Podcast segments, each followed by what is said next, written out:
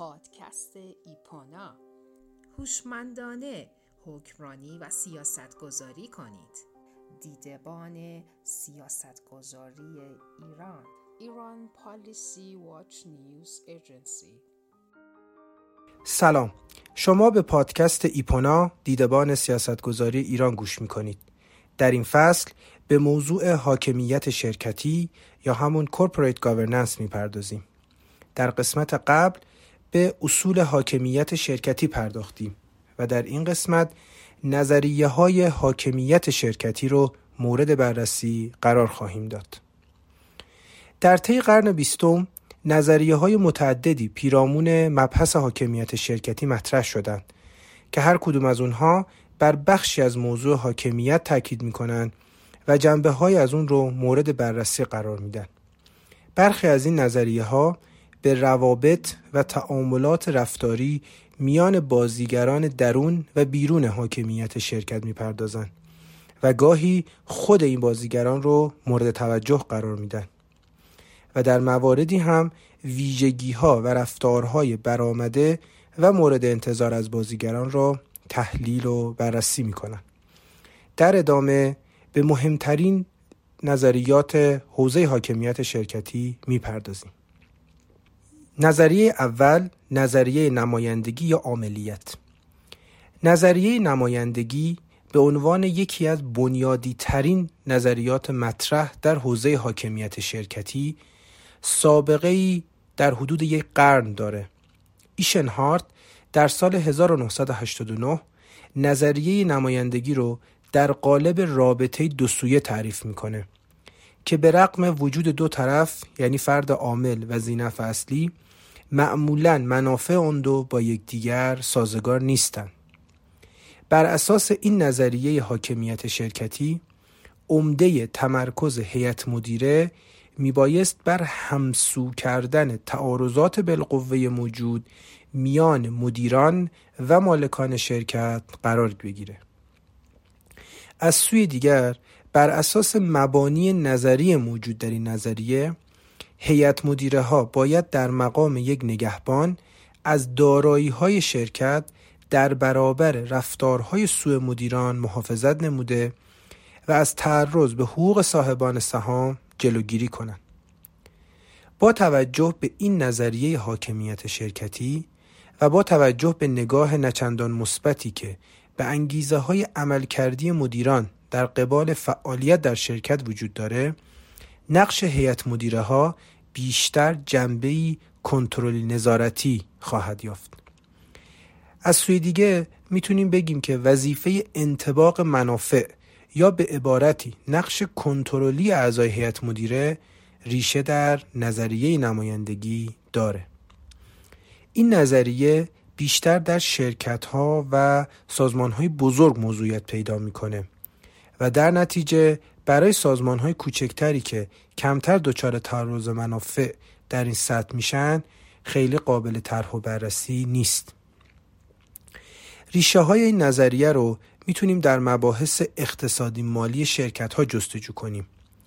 نظریه نمایندگی بر این نکته اساسی متمرکزه که در حاکمیت شرکتی تفویض اختیار به هر فردی علاوه بر مخاطراتی که به همراه خواهد داشت با تعارض بالقوه در منافع هم همراهه در این نظریه نقش عمده هیئت مدیره کاهش واگرایی بالقوه در منافعی که اغلب از سوی سهامداران و مدیریت شرکت مد نظر قرار می گیرن. مسئله قابل توجه دیگه در نظریه نمایندگی پنهانسازی اطلاعات که از نمایندهی به نماینده دیگه یا مجموعه از مدیران شرکت پنهان نگاه داشته میشه.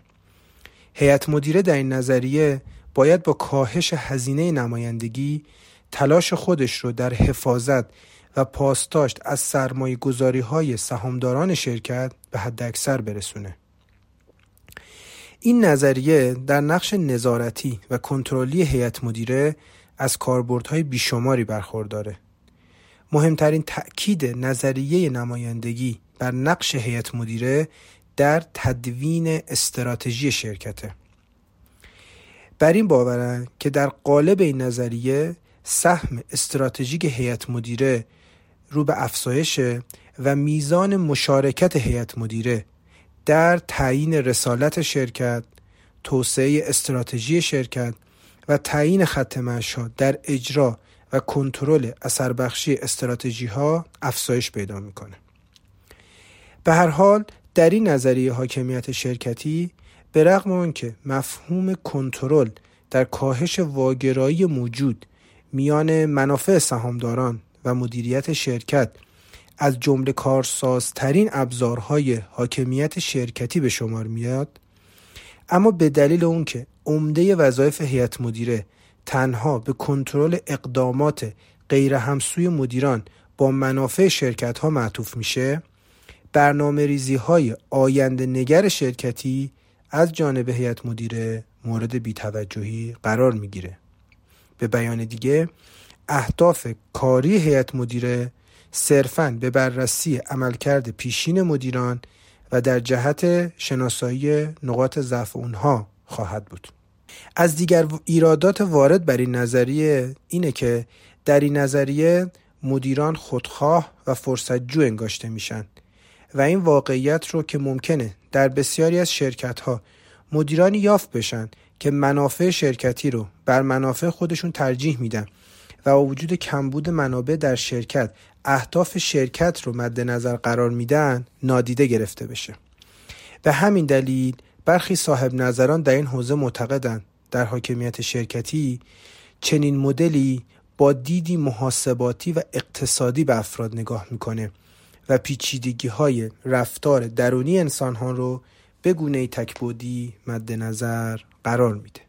نظریه دوم نظریه خادمیت هست بر اساس این نظریه مدیران به مسابه خادمانی قلمداد میشن که انگیزه های کاری اونها با اهداف سازمان تناسب داشته و تحقق اهداف سازمان منجر به تحقق اهداف اونها میشه. بر پایه مبانی نظری موجود در نظریه هیئت مدیره باید در قبال تیم اجرایی نقش خدماتی و مشاوره‌ای داشته باشه و سعی کنه با یک ترکیب بندی مناسب از افراد شایسته با تجربه و متخصص شرایط رو برای ارائه مشاوره های کارساز و مناسب به تیم اجرایی فراهم بیاره.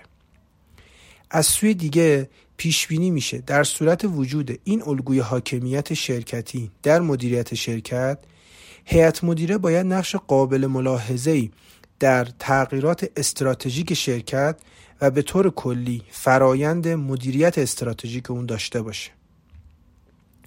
در نظریه خادمیت به نقش راهبردی هیئت مدیره و وظایف عملکردی اون اشاره میشه. برخلاف نظریه نمایندگی در این نظریه مدیران در صددن فعالیتی را انجام بدن که با منافع زینفعان سازمان تناسب داره. در واقع هیچ گونه تعارض مسئله سازی میان منافع مختلف مدیران و موکلانشون وجود نداره و هیئت مدیره بیشتر بر امر مدیریت استراتژیک و ایفای نقش خدماتی خودش تاکید داره.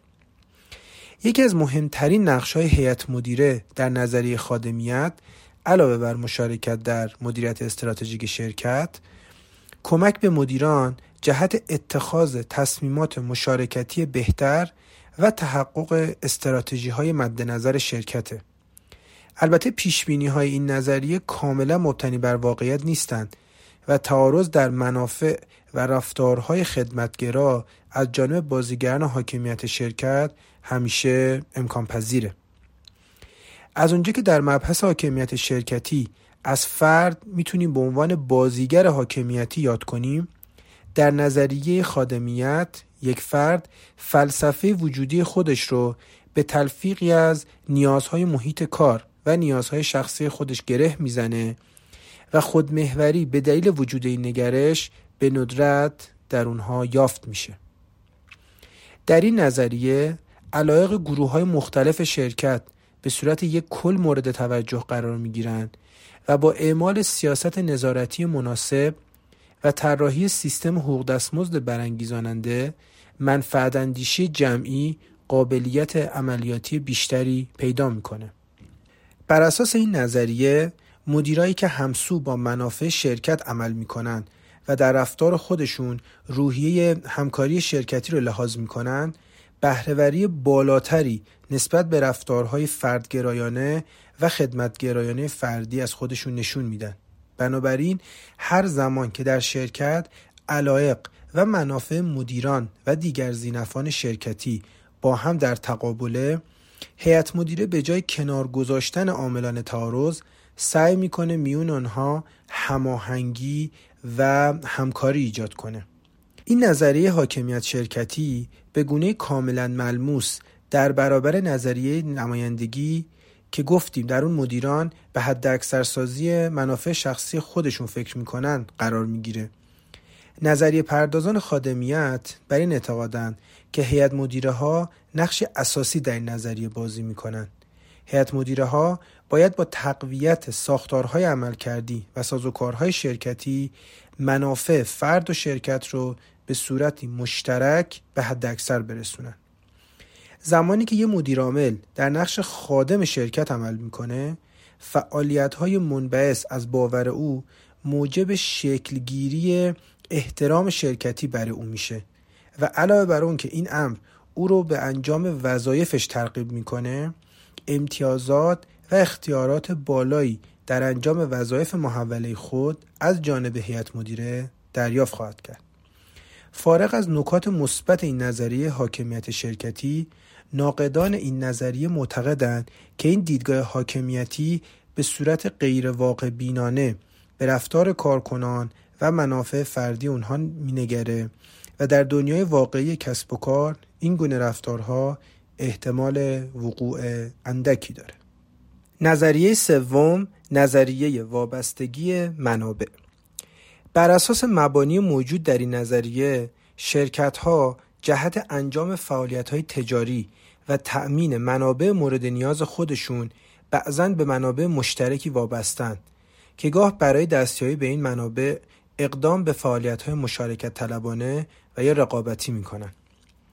در این نظریه به هیئت مدیره همچون منبعی از سرمایه های انسانی نگاه میشه و از اونها انتظار میره در حاکمیت شرکتی از قدرت، دانش و مهارت‌هاشون جهت ارائه مشاوره به تیم اجرایی شرکت به منظور شناسایی، کسب و به کارگیری منابع استفاده کنه.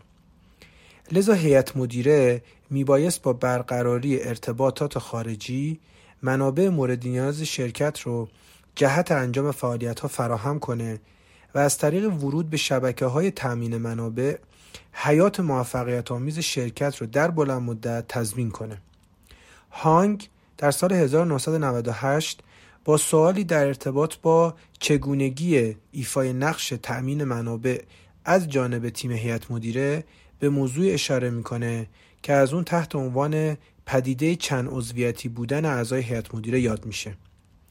به تناسب این امر اعضای هیئت مدیره باید در تیم‌های هیئت مدیره شرکت‌های دیگر ترجیحاً شرکت‌های مکمل همچون شرکت‌های تامین کننده مواد اولیه، توزیع کالا و غیره عضویت داشته باشند. تا علاوه بر ایفای نقش برجسته ارتباطی و اطلاعاتی به عنوان یک عضو پیوندی این گونه شرکت ها رو به یکدیگر مرتبط کنند و همافزایی لازم رو به وجود بیارن این عضویت ابزاریه که از طریق اون می‌تونیم بر سایر سازمان ها کنترل داشته باشیم و تهدیدات محیطی رو پیش از بروزشون شناسایی کنیم و بر اونها تأثیر مثبت بگذاریم. نظریه وابستگی منابع در حاکمیت شرکتی ریشه در تحقیقات اقتصادی اجتماعی اخیر داره و بر نقش ارتباطی حاکمیت شرکت در ایجاد و توسعه تعاملات و ارتباطات شرکت با رقبا و دیگر زینفعان تاکید می‌کنه. با توجه به این نظریه مدیران ارشد شرکت یعنی هیئت مدیره ها و مدیران عامل همچون پلهای ارتباطی هستند که شرکت رو به محیط خارجی پیوند میدن و از طریق دستیابی به منافع متنوع محیطی در برابر تغییرات ناگهانی محیط از اونها حمایت و پشتیبانی می‌کنن. در این نظریه نقش استراتژیک هیئت مدیره در حاکمیت شرکتی بیشتر معطوف به فراهم کردن اطلاعات استراتژیک جدیده تا اینکه به فرایند تصمیم گیری در شرکت کمک کنه. بنابراین بر اساس این نظریه نقش هیئت مدیره بیشتر در حوزه کسب منابع تعریف میشه تا در نحوه استفاده از اون. از این رو نقش های استراتژیک سفیر شرکت و تأمین جریان های مالی و اطلاعاتی برای شرکت به واسطه روابط محیطی هیئت مدیره ها از اهمیت بسزایی برخورداره. نظریه وابستگی منابع ارتباط نزدیکی با موضوع توزیع قدرت در بین و درون شرکت ها داره. به گونه اینکه شرکت می‌تونه میزان تسلط و کنترل بر منابع محیطی خودش رو افزایش بده. تمرکز بیش از حد بر نقش ارتباطی و جذب منابع توسط مدیران ارشد شرکت در حاکمیت شرکتی از جمله ایرادات وارد بر این نظریه است به گونه ای که سایر نقش های حاکمیتی اعضای هیئت مدیره مورد بیتوجهی قرار میده. نظریه چهارم نظریه تسلط مدیریت. فشارهای نهادی از درون سازمان بر تیم هیئت مدیره منجر به شکلگیری نظریه دیگری در حاکمیت شرکتی تحت عنوان نظریه تسلط مدیریت میشه.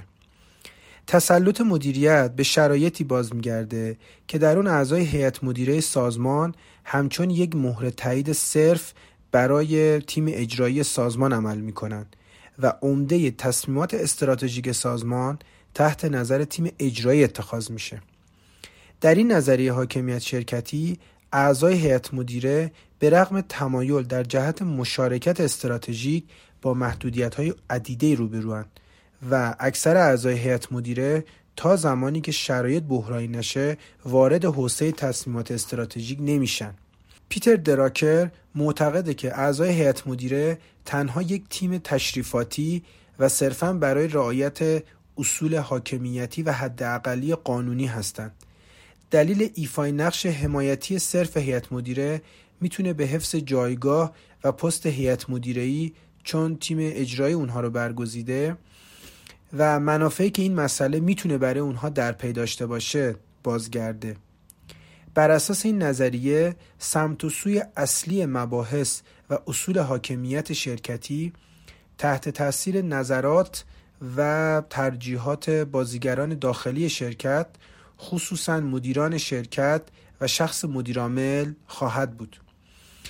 بدین گونه هیئت مدیره ها و بازیگران خارجی شرکت همچون ابزاری در دست مدیریت شرکت قلمداد میشن.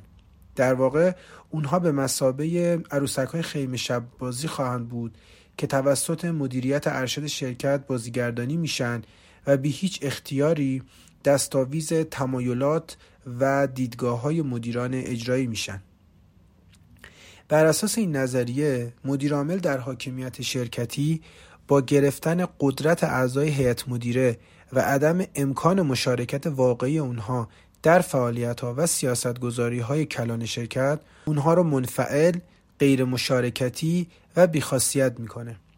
زمانی که از این منظر به مسئولیت های هیئت مدیره در شرکت نگاه می‌کنیم در میابیم که عمده مسئولیت اونها به خدمت رسانی به تیم مدیریت معطوف میشه.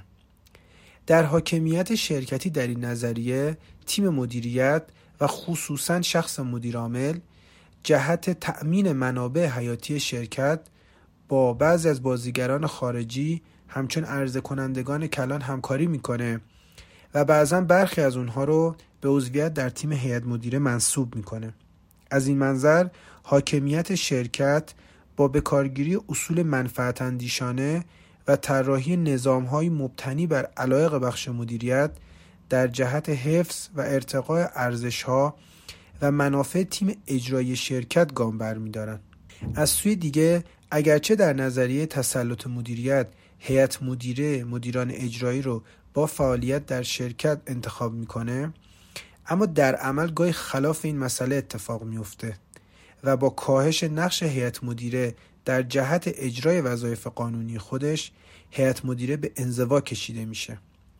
دلیل این مسئله اونه که در این نوع از حاکمیت شرکتی هیئت مدیره به مخلوقات مدیران عامل تبدیل میشن یا نقش بیخاصیتی رو در شرکت ایفا خواهند کرد.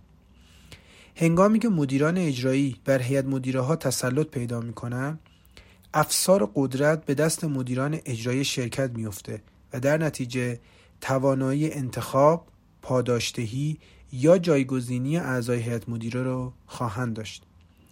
ایرادات متعددی بر این نظریه حاکمیت شرکتی وارده. از جمله ایرادات اساسی پیشفرض هایی که این نظریه بر مبنای اونها تدوین و تبیین شده.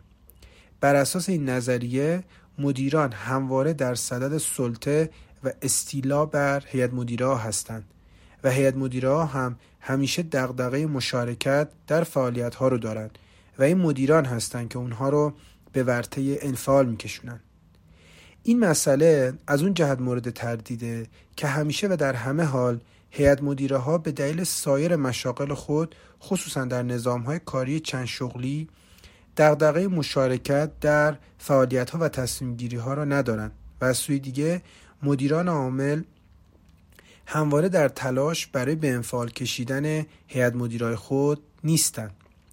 از سوی دیگه مطالعات اون دوران نشون میده که هیئت مدیره ها در طی اون سالها به دلیل ترس از اتخاذ تصمیمات سرنوشت ساز کمتر در صدد مشارکت مستقیم در امور سازمان بودند. و بیشتر به جایگاه خودشون میاندیشیدند و نقشی تشریفاتی به خود می‌گرفتند. از سوی دیگه اینکه مدیر عاملان به طور مستمر در پی تسلط بر تیم هیئت مدیره بودن نیز از این منظر مورد سواله که در بحث تسلط تنها جنبه منفی بحث مورد بررسی قرار گرفته و به این مسئله اشاره نشده که گاهن مدیران عامل به دلیل ضعف دانشی، تجربی و حتی تخصصی اعضای هیئت مدیره مجبور به اتخاذ تصمیمات و متعاقبا اجرای اونها در شرکت می شدند. نظریه پنجم نظریه زینفعان فریمن زینف رو به گروه یا فردی اطلاق می‌کنه که بر موفقیت یا شکست شرکت تأثیر گذاشته و از این مسئله متأثر میشه بر اساس این تعریف زینفعان گروه یا افرادی هستند که منافع آنها در گروه فعالیت سازمانه و به دو گروه زینفان اولیه و ثانویه تقسیم میشن. گروه زینفان اولیه که تأثیر مستقیم و بیشتری را از سازمان می‌گیرن می‌تونن شامل مشتریان، کارکنان، مدیران و غیره باشن. از طرفی زینفان ثانویه غالبا تأثیر پذیری غیر مستقیم و کمرنگتری از سازمان دارند و می‌تونه شامل دولت، نهادهای قانونگذار یا گروه های اجتماعی و محیطی باشن. در نگاه جامعتر زینفان در چهار طبقه تقسیم میشن. یک زینفان سازمانی شامل سهامداران، کارکنان، مشتریان، تأمین کنندگان و شرکا. دسته دوم زینفان اجتماعی شامل گروه های فشار، فعالان محیط زیست و یا مؤسسات خیریه. دسته سوم زینفعان قانونی شامل دولت، بورس، انجمنهای تجاری. و دسته چهارم رسانه ها که اهم از رسانه های تصویری یا شنیداری میشه. بر اساس این مطالب تعاریف متفاوت و گاه متناقضی در خصوص انواع زینفان سازمان وجود داره. حال سوال اساسی اینه که به طور کلی زینفعان شرکت چه دسته از افراد درون و بیرون شرکت رو تشکیل میدن؟ قابل توضیحه که اگرچه در گذشته به اشتباه تصور می‌شد که سهامداران و با قدری اقماز کارکنان شرکت مجموعه زینفعان شرکت هستند اما امروزه اعتقاد راسخ صاحب نظران به اینه که زینفعان شرکت کسانی هستند که چه حقیقی و چه حقوقی از سهم قانونی و اجتماعی در شرکت برخوردارند. در واقع این تعریف جدید زینفان شرکت رو شامل هر شخصی می‌دونه که به نوعی در نتایج عملکرد شرکت سهیمه و از تمام مخاطرات شرکت متأثره. هیوز وایدی به عنوان صاحب نظران مطرح در حوزه حاکمیت شرکتی زینفان رو در سه گروه شامل زینفان سهمی یعنی زینفان صاحبان سهام زینفان اقتصادی و زینفان محیطی تقسیم بندی می کنند. زینفان سهمی از حق رأی در انتخاب اعضای زینفان محیطی هیئت مدیره برخوردارند و حوزه های کاری اونها حوزه های مالیه. زینفان اقتصادی عموما در حوزه بازارهای اقتصادی شرکت نقش آفرینی می کنند و بعضا از طریق سازوکارهای بازاری بر فعالیت و تصمیمات عمده شرکت تأثیر می‌گذارند. این گونه زینفعان عبارتند از مشتریان، عرضه کنندگان، بانک ها و دیگر بستانکاران شرکت. و اما زینفان محیطی در حوزه های سیاسی، قانونی، اجتماعی و غیره مطرحند که قدرت اونها به تناسب درگیری و تعامل شرکت در فعالیت اونها با هر یک از این گروه ها متفاوت. فارغ از تعاریفی که از زینفان سازمان میشه از منظر نظریه زینفعان در حاکمیت شرکتی نیازها و انتظارات هیچ زینفعی قابل چشپوشی نیست و باید علاوه بر تلاش جهت شناسایی زینفان شرکت اهمیت هر یک از اونها در موفقیت شرکت مشخص بشه. در این نظریه به زینفعان و اثرات اونها بر کسب و کار شرکت به صورت جامع نگاه میشه و بر اساس اون هیئت مدیره باید در جهت تحقق نقش ارتباطی مذاکره‌ای خودش با گروه های زینف شرایط حضور نمایندگان این گونه گروه ها رو در ترکیب خودش فراهم کنه و به صورت مستمر جلساتی مبتنی بر کسب پیشنهاد و اصلاح فعالیت های شرکت با نمایندگان اونها داشته باشه. اسپیسک و هنسن این نظریه رو از سه بعد قابل بحث و بررسی می‌دونن. در بعد اول تحت عنوان نظریه ابزاری زینفعان به زینفانی توجه میشه که می‌تونن بر ارزش شرکت تاثیر بگذارن. در بعد دوم تحت عنوان بعد توصیفی به شناسایی و توصیف انتظارات زینفعان مختلف شرکت پرداخته میشه. این در حالیه که در بعد هنجاری این نظریه علاوه بر تاکید بالا بر ارزش های اخلاقی و تأثیری که شرکت بر زینفان خودش می‌گذاره به مسئله ایجاد تناسب میان انتظارات زینفان مختلف شرکت پرداخته میشه. با توجه به بعد اول و دوم در حاکمیت شرکتی هیئت مدیره موظف انتظارات زینفان رو شناسایی کنه و تنها برای برخی از مهمترین اونها این انتظارات رو برآورده کنه. در حالی که با توجه به بعد سوم این نظریه هیئت مدیره موظف با رعایت اصل عدالت در برابر زینفان مختلف در مقابل نیازهای بعضا متعارض اونها هم پاسخگو باشه و تا حد امکان میان اقدامات شرکت و این نیازها و انتظارات توازن برقرار کنه. نکته دیگه در ارتباط با بعد ابزاری زینفان اونه که در این بعد یکی از مهمترین انتظاراتی که باید مد نظر اعضای هیئت مدیره قرار بگیره مسئولیت پذیری اجتماعی شرکته. نظریه زینفان شرکت در مقایسه با نظریه برتری سهامداران از جامعیت و گستردگی بیشتری برخورداره. به گونه ای که این نظریه ویژگی های مثبت نظریه برتری سهامداران رو هم در بر داره.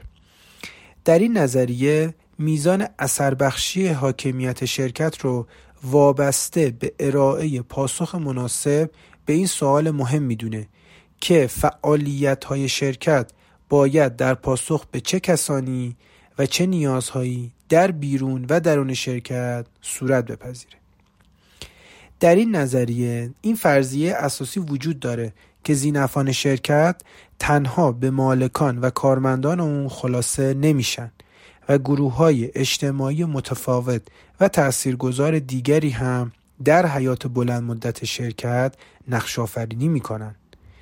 در این حالت شرکت تنها زمانی می‌تونه به اهداف خودش دست پیدا کنه که تعادل لازم میان منافع زینفعان متنوع خودش رو محقق کنه. این نظریه می‌تونه به نحو شایسته ای نحوه نگرش هیئت مدیره ها نسبت به زینفان شرکت و نحوه مدیریت شرکت بر اساس این رویکرد رو تشریح و تفسیر کند. اما نظریه ششم نظریه قانونگرایی. در این نظریه اصل بر اونه که حاکمیت شرکت تنها با تقید به اصول قانونی و خط ها و رویه های شرکت می‌تونه اهداف شرکت رو محقق کنه. حامیان این نظریه بر این باورند که تقید صرف هیئت مدیره ها به قوانین شرکتی نسخه علاج بخش و کارا در درمان تمامی آلام شرکتیه. از مبانی این نظریه اینه که در حاکمیت شرکتی هیئت مدیره ها ضرورتا نیازمند داشتن تخصص فنی و کاری مرتبط به فعالیت های شرکتی نیستن. می‌تونن با احراز قدرت قانونی خودشون شرکت رو از رسیدن به سطح مطلوب عملکرد شرکتی مطمئن کنن. در این نظریه دو وظیفه قانونی بر عهده هیئت مدیره هست. یک کنترل.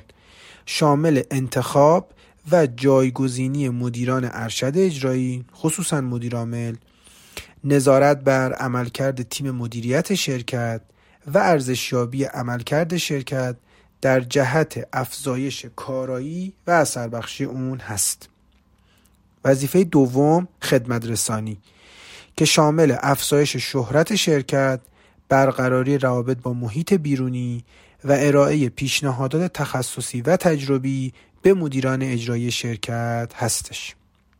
معایب قابل طرح در این نظریه حاکمیت شرکتی عبارتند از کسب حداقل مقبولیت شرکتی و عدم برنامه ریزی فراقانونی در جهت بهبود عملکرد شرکت.